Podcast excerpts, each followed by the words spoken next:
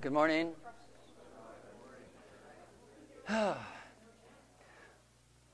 On my way here um, at Golden Lantern and Coast Highway, there was a woman crossing the street.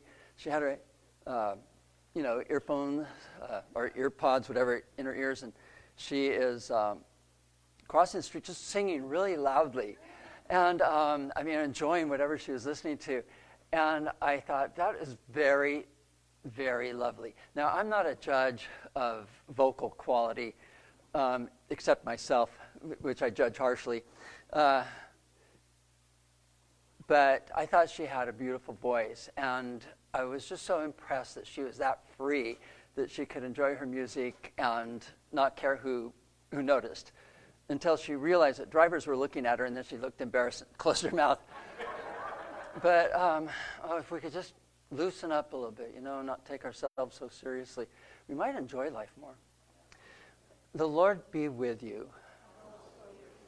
Thank you, and I know that He is. Would you pray with me? Good morning, Father.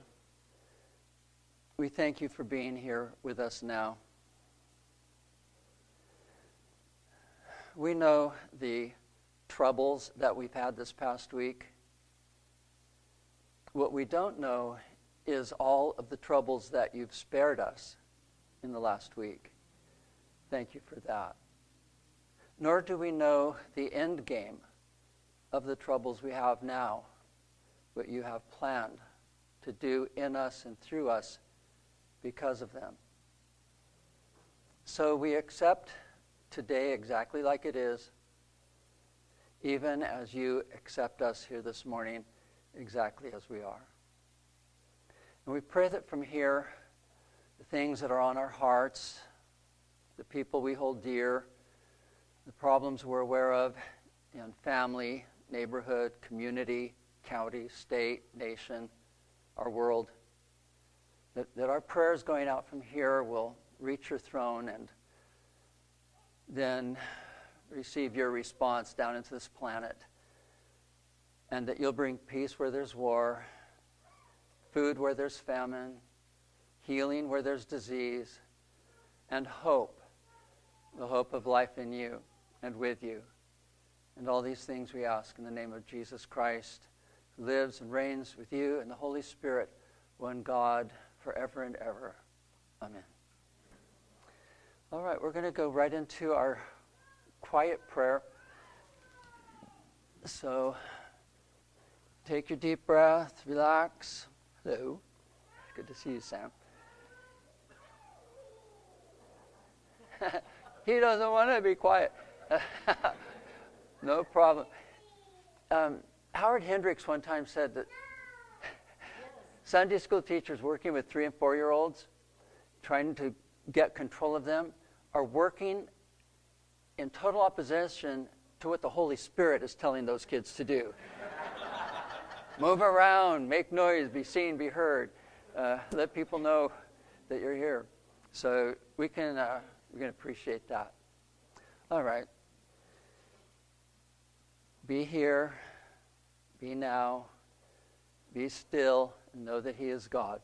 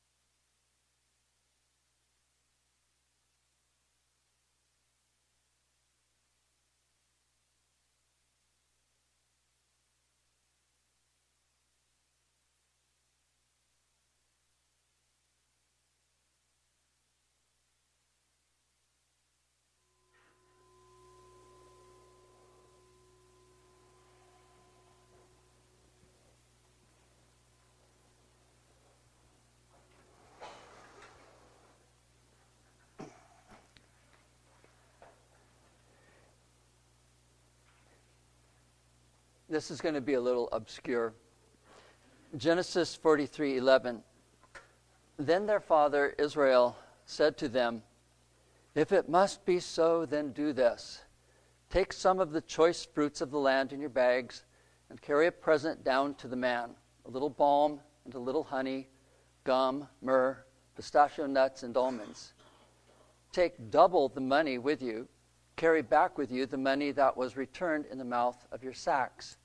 Perhaps it was an oversight. 10 merit points for anyone who can tell me what the heck this is about. Jan?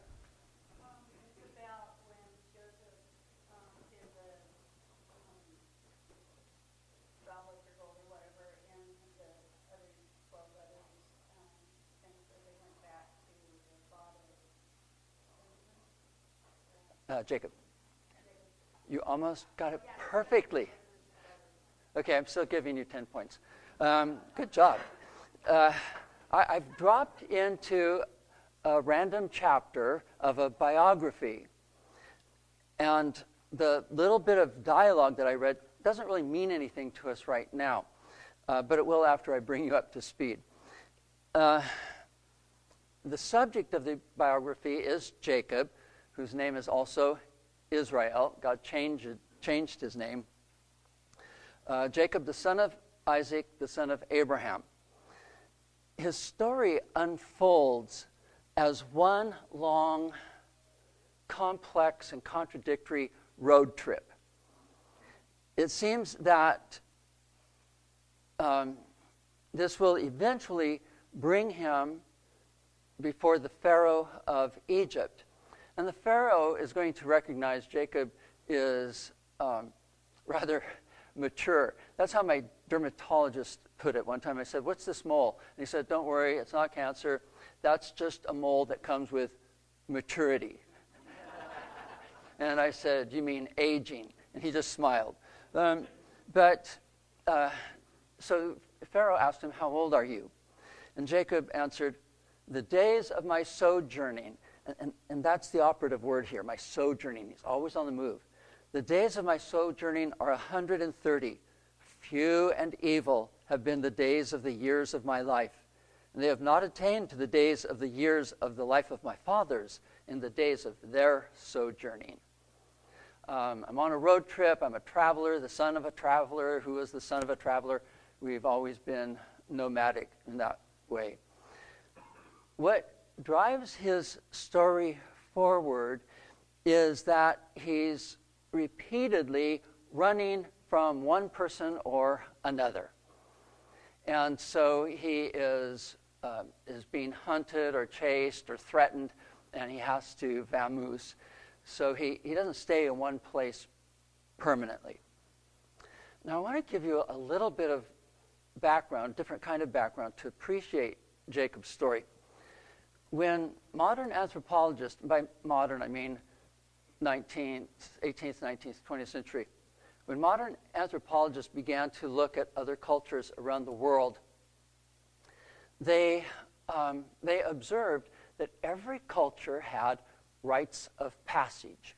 That is, they had ways of celebrating important transitions birth, death, marriage, or annual rites, uh, such as uh, the changing of the seasons, planting and harvest, summer and winter, and so on.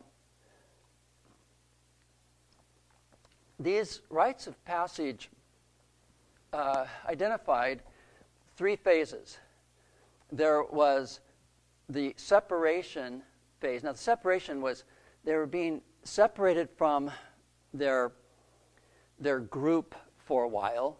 Sometimes the rite of passage would take place in some desolate area where the, the individual was all alone. Um, or they were being separated from their old life.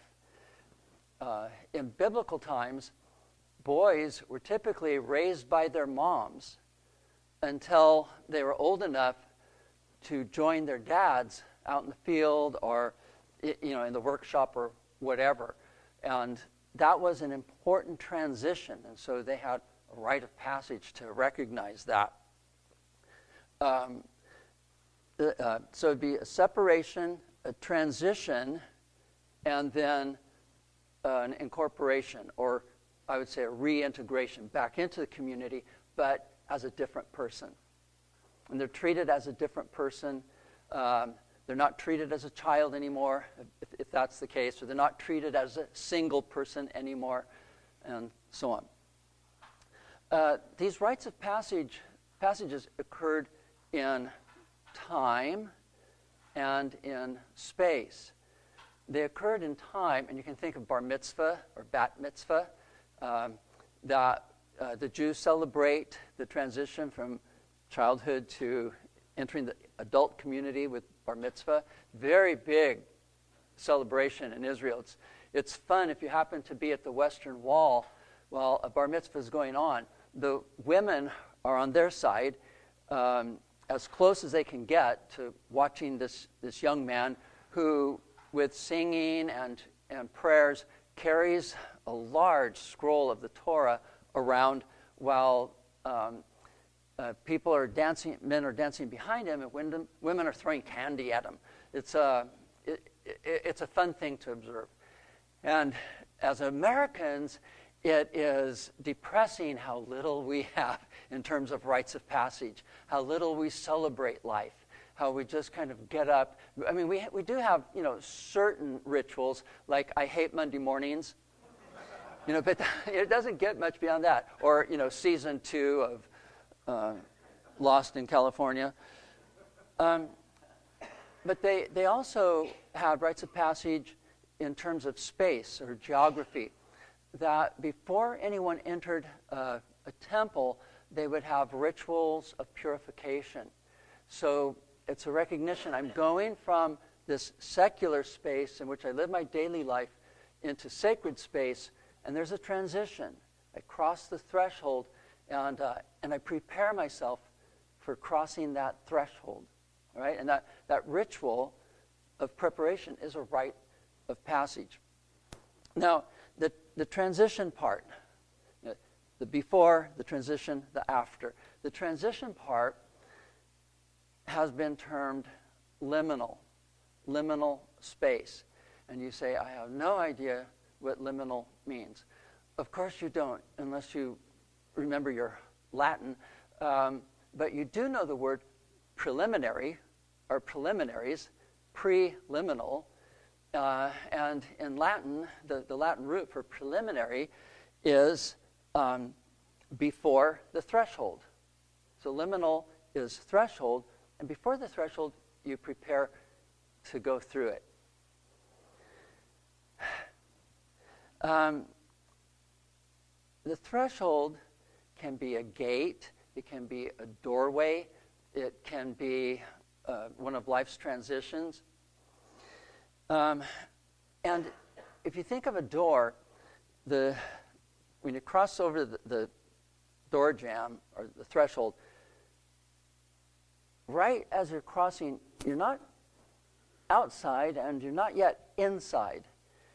It's a, it's a space, it's like a nothing space, but an everything space. Um, you are in between.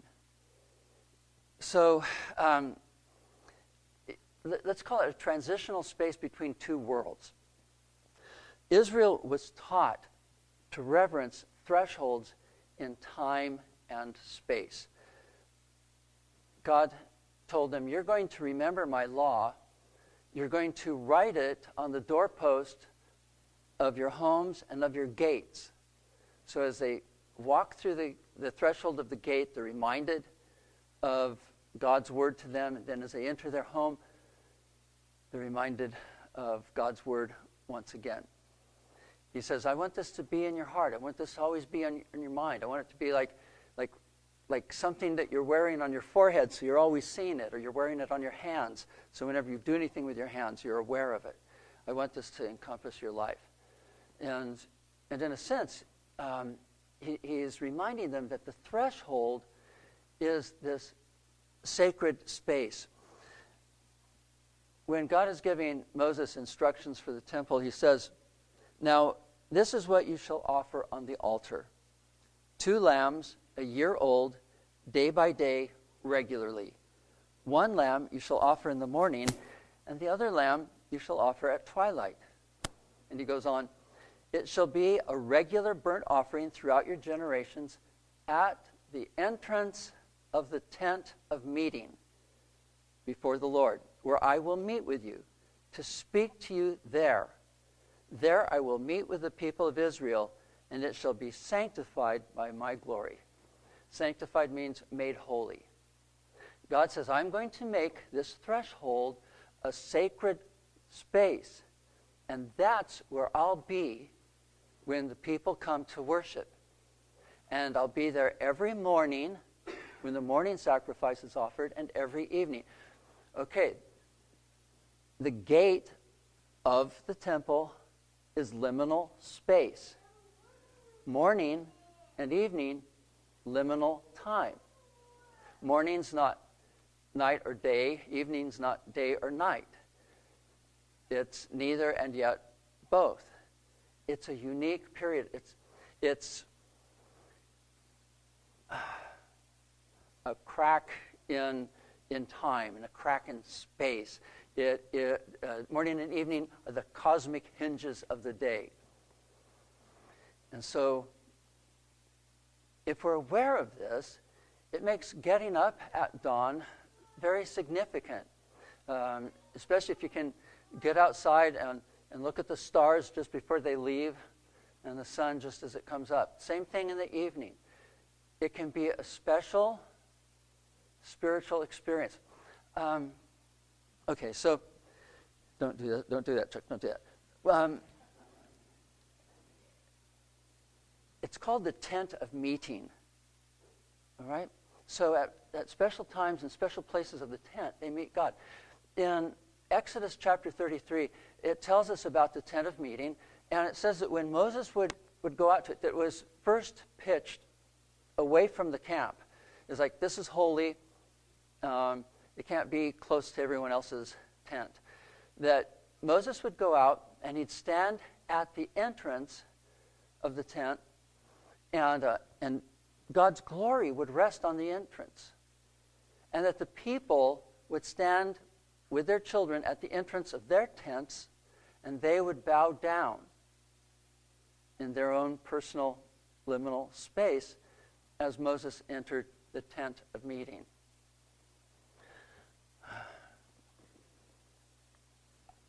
excuse me, when I read my Bible in the morning, I'll open it and pray. And I'll remind myself that I'm going from my normal, busy thoughts into sacred space, where thoughts are God's thoughts, His word given to me. And just that moment between not reading and beginning to read is my transition into the sacred, as far as God allows or wants.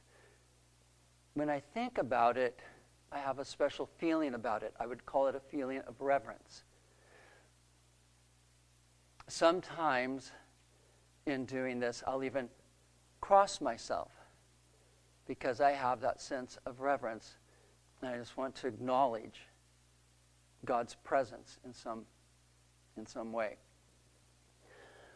So, this is the smooth liminal space when it's intentional and we fully understand the transition and where we're, where we're going from and going to. But there are other liminal spaces in our lives, transitions, that come through tragedy. And we don't know that space for what it is. We only know the pain in the moment. And that pain is part of the transition. When we get to the other side, we will not be the same people where we were before.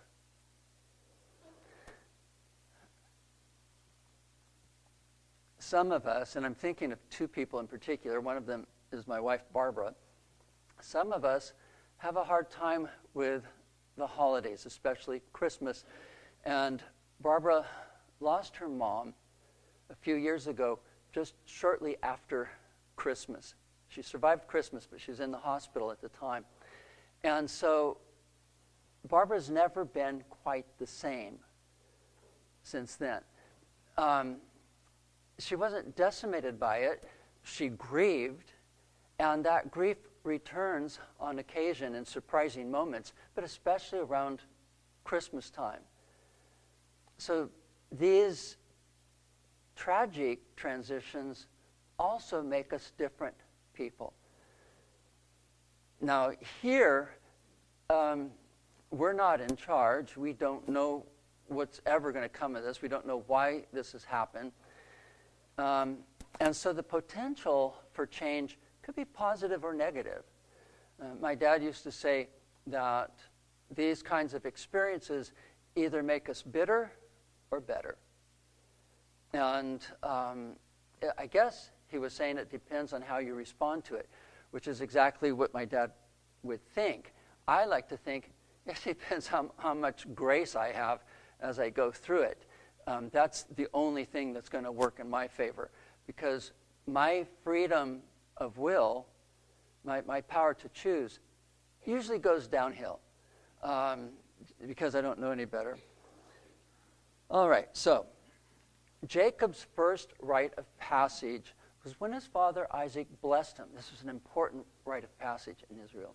Father blessing uh, his son.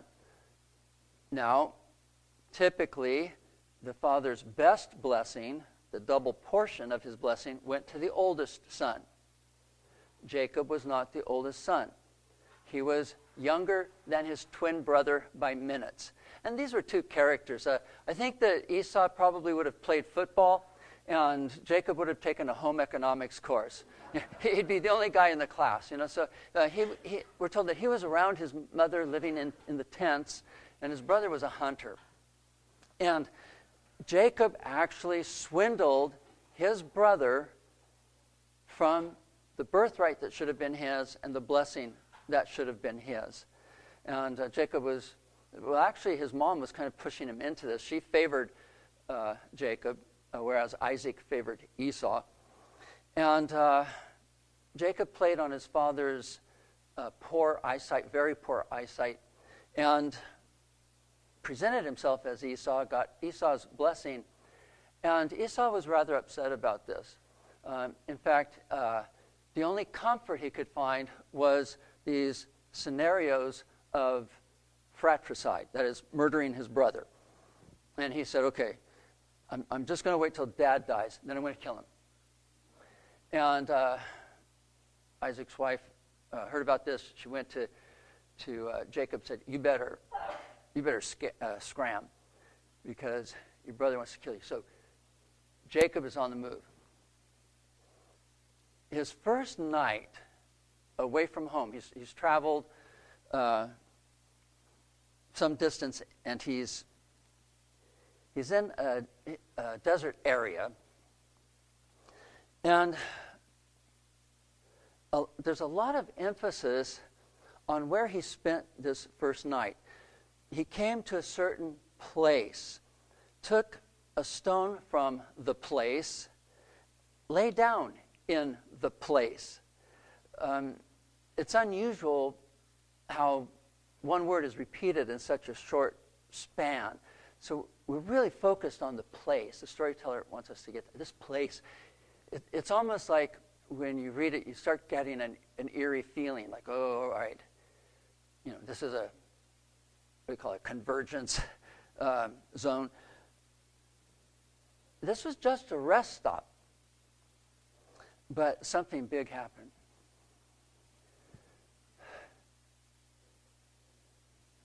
Will you forgive me uh, a professional opinion? Um, I can't stand it when preachers frequently say, now watch this. Now watch this. You know, the first time they say it, you, you know, you're motivated to pay closer attention. But some preachers will say, now watch this. What, you know, what happens next? Or what comes next? They say it so often that you become immune to it. And, and you realize, well, it's not going to be that big because last time it wasn't that big. So, yeah, I'm here. Uh, I'll hear it. Maybe it'll be cool, maybe not. Uh, but it, it, gets overused. And, and, and though that bothers me, our storyteller uses some of this. Um, when Jacob falls asleep that night, watch this. He dreamed a ladder. Watch this. Angels were going up and down the ladder. Watch this. Yahweh, the Lord, was above the ladder. Behold, behold, behold.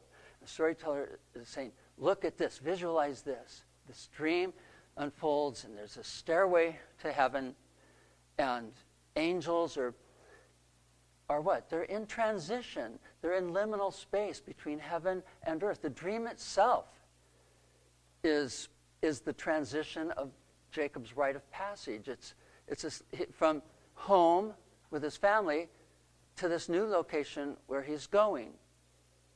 And here in this transition, God gives him a promise and the blessing of his grandfather Abraham. When he woke up, Jacob says, The Lord is in this place. How awesome is this place? And he called the place Bet El, or Bethel, the house of God.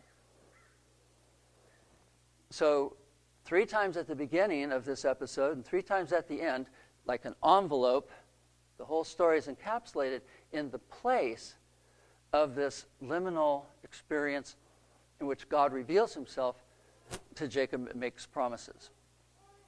Okay, Esau did not bother to chase Jacob, be too much trouble. Um, Jacob's out of the picture now, so Esau doesn't worry himself about him. Um, but what comes next? Well, Jacob finds his way to uh, his grandfather's family and, and relatives in Padan Aram, and uh, they take him in. He falls in love with uh, Rachel and works a deal with Laban, her father. I'll work for you seven years, you give me Rachel as a wife. And uh, Laban says, That's good. Well, what we have then is this going back and forth of two tricksters trying to outdo each other. On the night of, of Jacob's wedding, he goes into his tent to enjoy conjugal rights with his wife. Wakes up in the morning, it's not Rachel. It's her older, less lovely sister, Leah. And he goes to Laban and says, What have you done to me? And Laban says, It's cool, it's cool. You know, it's just not the custom in our culture to give the younger daughter before the older daughter. You know, we really had to give you the older daughter first. But work another seven years, you can have Rachel.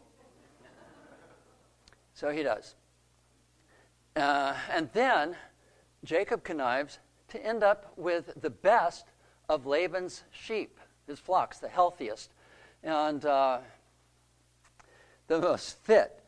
So uh, each one is trying to outmaneuver the other the whole time until Jacob infuriates his brothers, his brother-in-law, brothers-in-law, and raises Laban's ire, and he has to run from Laban with his wife and his children and all that he owns, his flocks and everything. And he takes off. He, he gives himself a two day head start. It's not enough. Laban does chase after Jacob. And he says, Everything you have, everything I look at, I, my daughters, my children, he, as the patriarch, he had rights to his grandchildren that trumped, bad word, um, in this case, um, uh, Jacob's, uh, Jacob's rights. Uh, he says, Everything I see, my sheep, everything, it's all mine, and, and you've absconded with them. But God came to me in a dream last night and told me not to hurt you or to say anything either good or bad. and that gives Jacob some confidence. Well, okay, he can't kill me. You know, God's not going to let him kill me. So then he blasts Laban. But immediately following their confrontation, Jacob has his next big encounter with God. Jacob went on his way, and the angels of God met him. And when Jacob saw them, he said, This is God's camp. So he called the name of that place Mahanaim, which means two camps him and his family and possessions, and the angels of God, which his eyes were opened to see them. Now we're two camps. And he, he lived in the safety of the guardians who watched over him in his camp. But where is Jacob going? He's going back into Esau's territory. Esau doesn't have to chase him now. Jacob's coming back. And uh, he, has been gone something like 20 years. Well, it has been 20 years. And he did not know how Esau would react when he saw him again.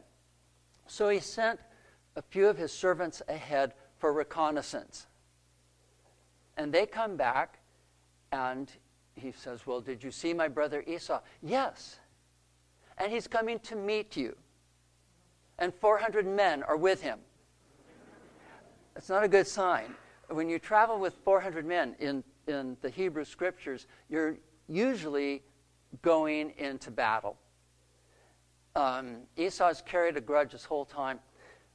And again, the trickster goes to work and he, he works out a system to mollify his brother before they meet each other. But just before the meeting, the night before, they're at a border between two territories, and the border is marked by the Jabbok River.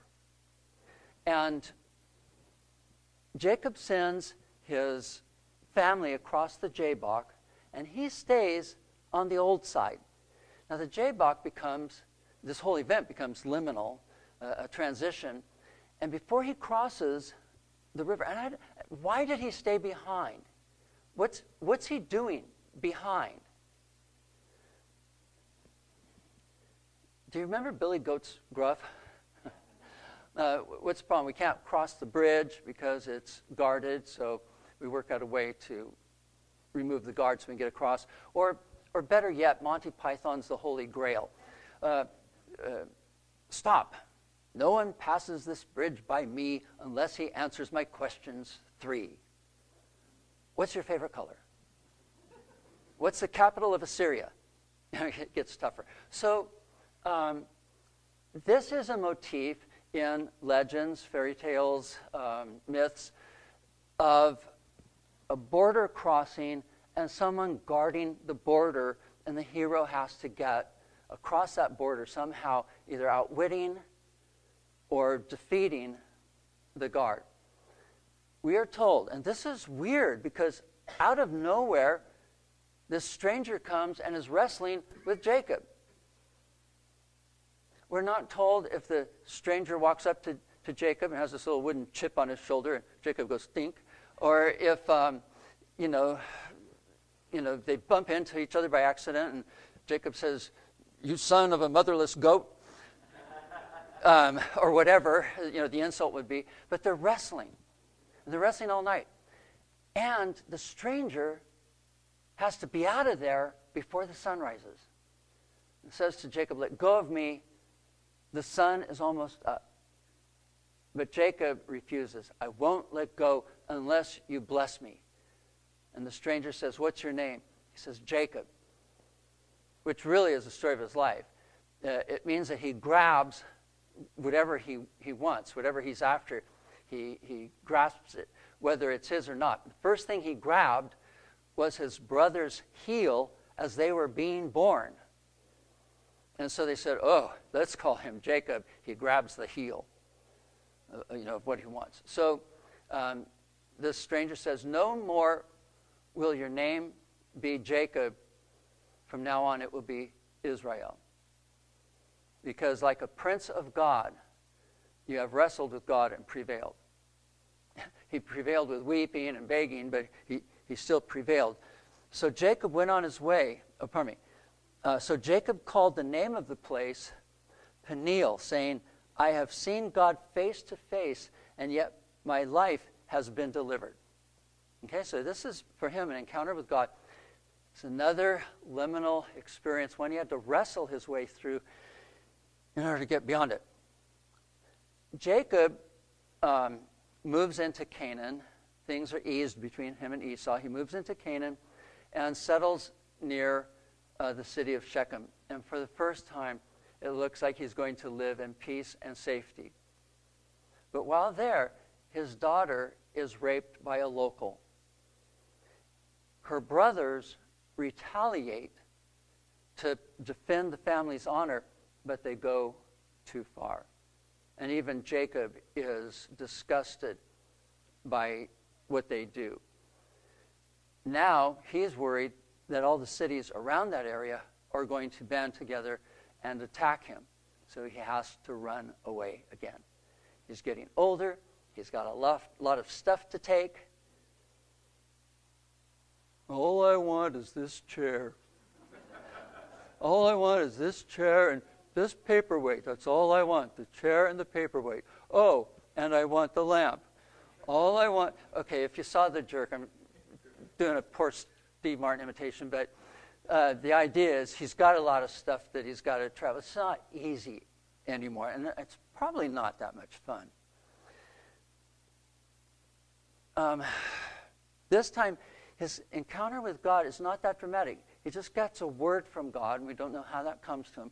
Just gets a word from God. God says, Return to Bethel. Return to the place of that experience of heaven, the angels going up and down and the Lord at the top, return to that experience, that moment, to that place, to that, that liminal time. When we catch up to uh, Jacob after that, he has settled in Canaan, but he's suffered greatly. Jacob ends up with 12 sons from two wives and two mistresses or concubines. And uh, his favorite was the firstborn of his wife, wife Rachel, who he loved and adored. And he treats Joseph special.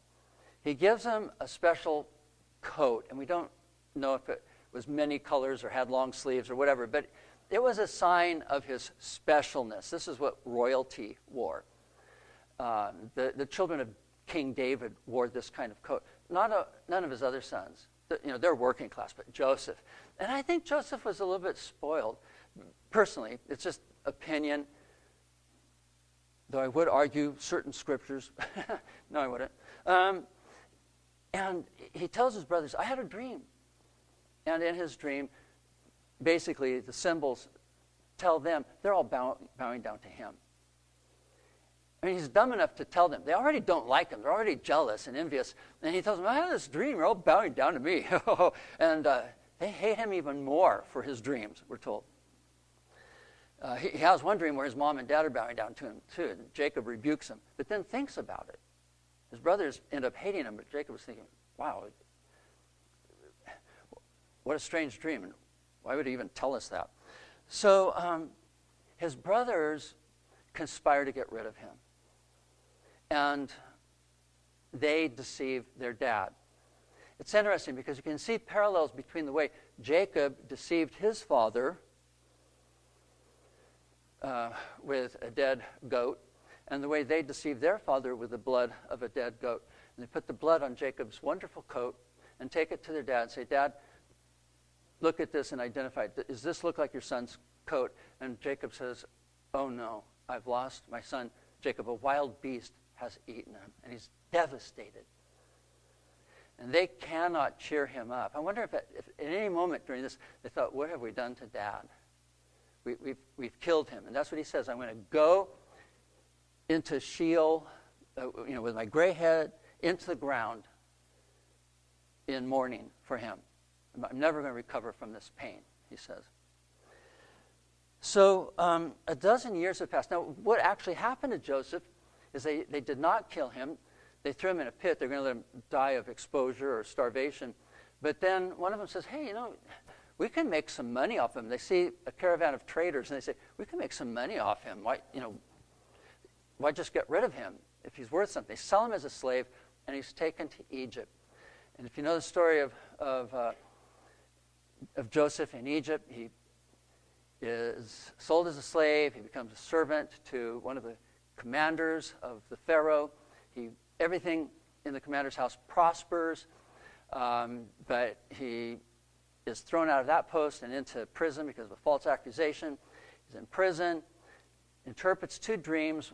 One is the king's cupbearer, the other is the king's baker, which makes me think that the king may have gotten some kind of stomach ache from something he ate, and it's either the baker who made it or the cupbearer who poisoned him and handed him his cup. So they're both in, in prison. They both have dreams. Joseph interprets them, and as a result of interpreting those dreams, it eventually, two years later, comes to Pharaoh's attention. There's a guy in his prison who can interpret his dreams. So he, he comes before Pharaoh, interprets his dream, Seven years of plenty, seven years of famine.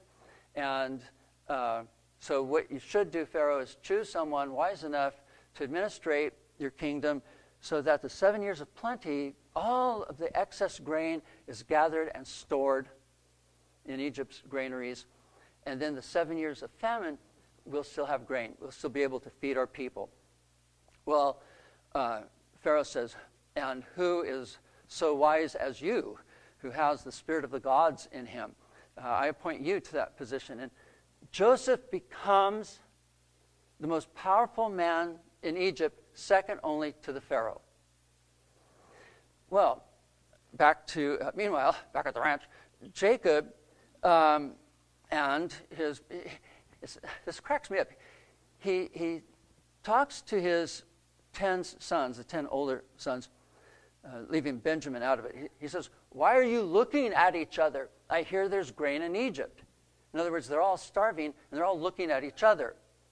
And it reminds me of a Bugs Bunny cartoon, I think it's Bugs Bunny, where he's on a desert island with someone else, and, and the other person begins to look like a hot dog to Bugs, and Bugs looks like a hamburger to the other. And I'm thinking that Jacob's sons are looking at each other and going, oh, you know, he looks like he's got some good meat on him.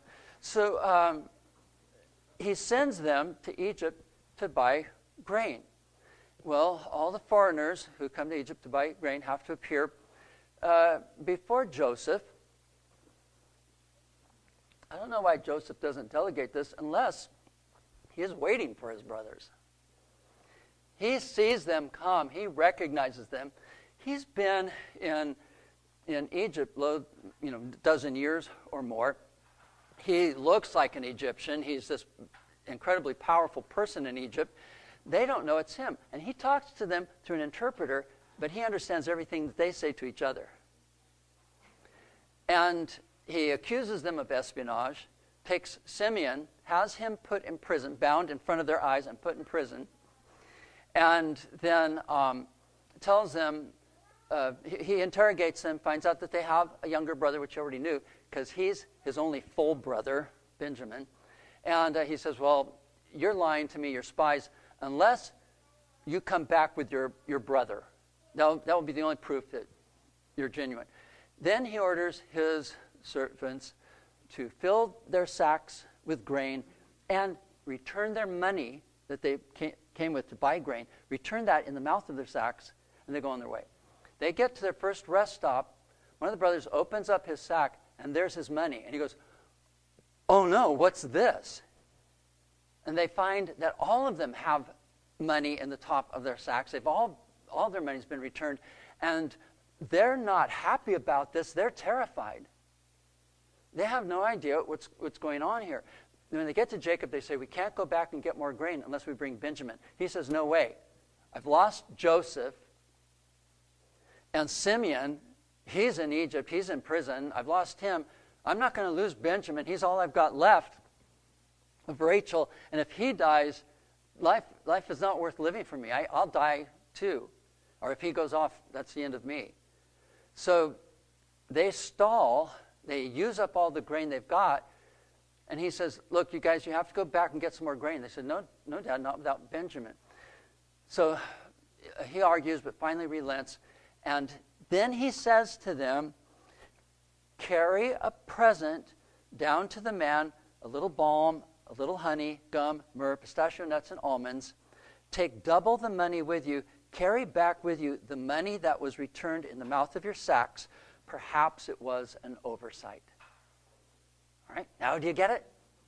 Now we understand this passage. Perhaps it was an oversight. Okay, uh, long story short, the next time the brothers arrive in Egypt, Joseph messes with him a little bit. he tortures him. And then he, uh, and then he says, No, come on, I'm just kidding. It's just a joke. I'm Joseph. And then they're really terrified.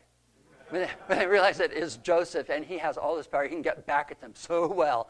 And, uh, and he says, I'm Joseph. And, and, uh, and he sees Benjamin, he hugs him, kisses him, they both weep.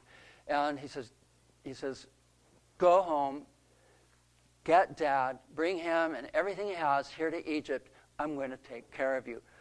God sent me here for this reason to save all your lives.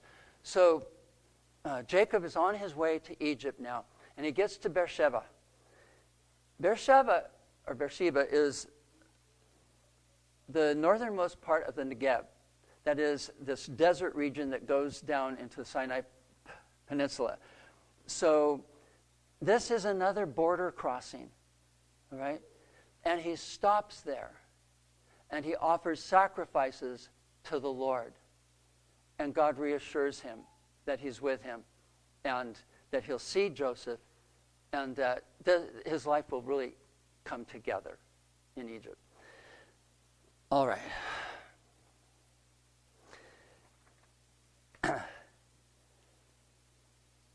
when Jacob first hears about Simeon being in prison and, and Benjamin has to go back with him, he, he says, Why did you even tell him that you have a brother? He says, All this has come against me. All this has come against me. He doesn't know, oh no, all this has come for you to bless you, to care for you, to make the last year, years of your life truly peaceful and safe. He has no way of knowing that.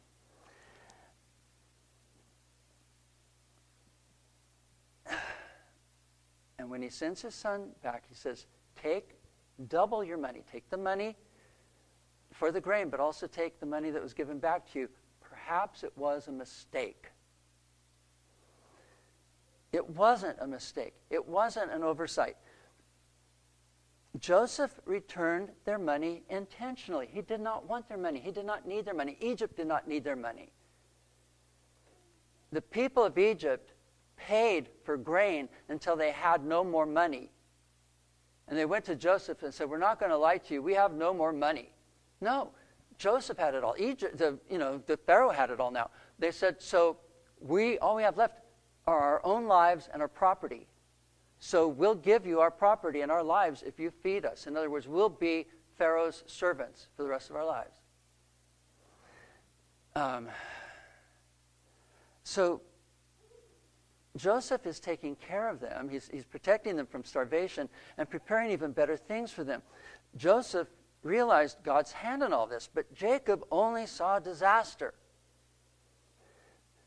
He saw tragedy looming before him. Perhaps it was an oversight.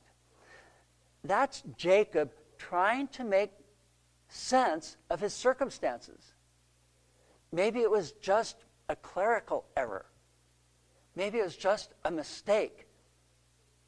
It wasn't any mistake. He doesn't know that. He has no way of knowing that. He only knows what's right in front of him. You guys, we only know what's right in front of us. We have no idea what's coming out of this. A seed is planted. We don't know that, but it's going to grow into something wonderful for us. But we don't see that wonderful thing. We only see right now. And right now, it might be behind on bills. Right now, it might be the transmission went out. Right now, it might be trouble in paradise, trouble in the family. That's all we see. And we're trying to make sense of it. And, and, and we're guessing, because that's about all that we can do. God was with Jacob through his whole life, especially from his first rite of passage on. There at Bethel, the first time, God said, Behold, I am with you and will keep you wherever you go. for I will not leave you until I have done what I have promised you. God was there all along. But Jacob wasn't always aware of God watching out for him. He was left to, to figure out things on his own. And more than once, he got it wrong. But even in spite of his manipulations and, and tricks, God blessed him because God committed himself to be with him and to bless him. So, whatever Jacob did, God still made his will produce the, the results that he wanted. All right. What, what, am I saying? I don't know. I'm lost at this point. Um, I, I, guess I just want to. I just want to be with it. But, but can you see that life was no easier for Jacob than it is for you or me? We think, well, you know, God was with him and he had these wonderful encounters and God appeared to him, all this stuff. You know, he had it easy. You know, he knew all this stuff was going for him. No, he thought everything was going against him. Even his encounters did not give him, give him an advantage in deciphering his circumstances. His, his surmising was still wrong. But these liminal experiences allowed him opportunity to reconnect with God. So even if he'd get out there or he'd be in fear or, or panic, he was, he was in panic when his brother Esau was coming for him. He, and he prayed this beautiful prayer God, I'm not worthy of all of your mercies that you've shown me. 20 years ago, I crossed this, this river. All I had in my, was, was my staff in my hand. And now I've come back with wives and children and flocks and all this wealth. He says, But God, I greatly fear my brother. And then he asks for God's help and protection because he did not know what the outcome was going to be. God gave him opportunities to reconnect. In fact, God said, Return to Bethel. Go back there and, and reconnect with me. You said you'd go back and, and that you would worship me there. Do it reconnect. Jesus Christ is the ultimate liminality, liminal being.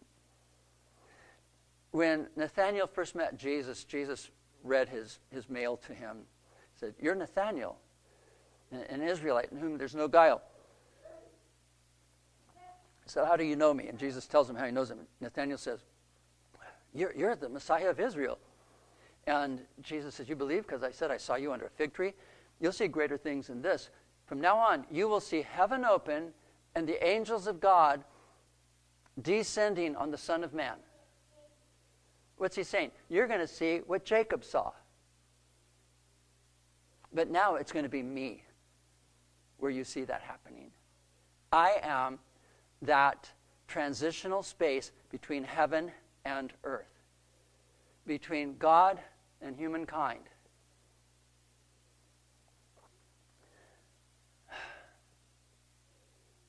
In 2 Corinthians 5:17 Paul says, "For if anyone is in Christ, they are a new creature. In Christ, in that liminal person, Christ, that, that transitionary person, we become new creatures. Old things, the, the, the preliminal passed away. New things are coming in Christ. So we return to Jesus because in Him, everything makes sense, at least as much as we need it to. If you can't see where life is taking you, don't panic. Now, I'm telling you now because when those things come and you do panic, and I say, don't panic, you'll say, forget you. But I'm telling you now, you, you don't have to panic. You aren't alone. Draw a deep breath and hold it for a moment, and that will be your liminal space between that breath and, and exhaling. Then hold it before you inhale. You see how easily, anywhere and any time, you can have a taste of, of liminality. Breathe, hold it. Liminal, exhale. God is here. God is in this space that He's ordained, this morning and evening space, this, this gateway, this threshold space. You are in transition. Recognize the sacredness of the moment. Would you stand with me, please?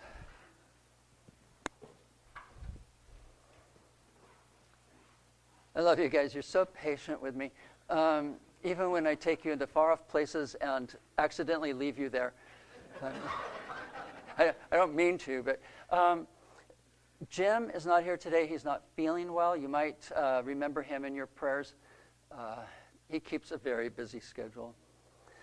Now may the Lord bless us, keep away all evil, and lead us into eternal life. In the name of the Father, and of the Son, and of the Holy Spirit.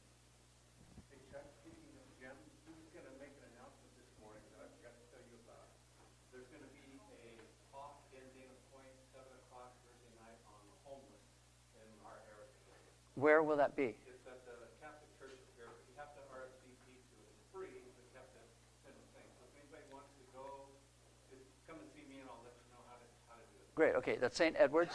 St. Edward's Church, 7 okay. o'clock Thursday night. All right. Great. So talk to Duke if you want to get the lowdown on the homeless. Okay? God bless.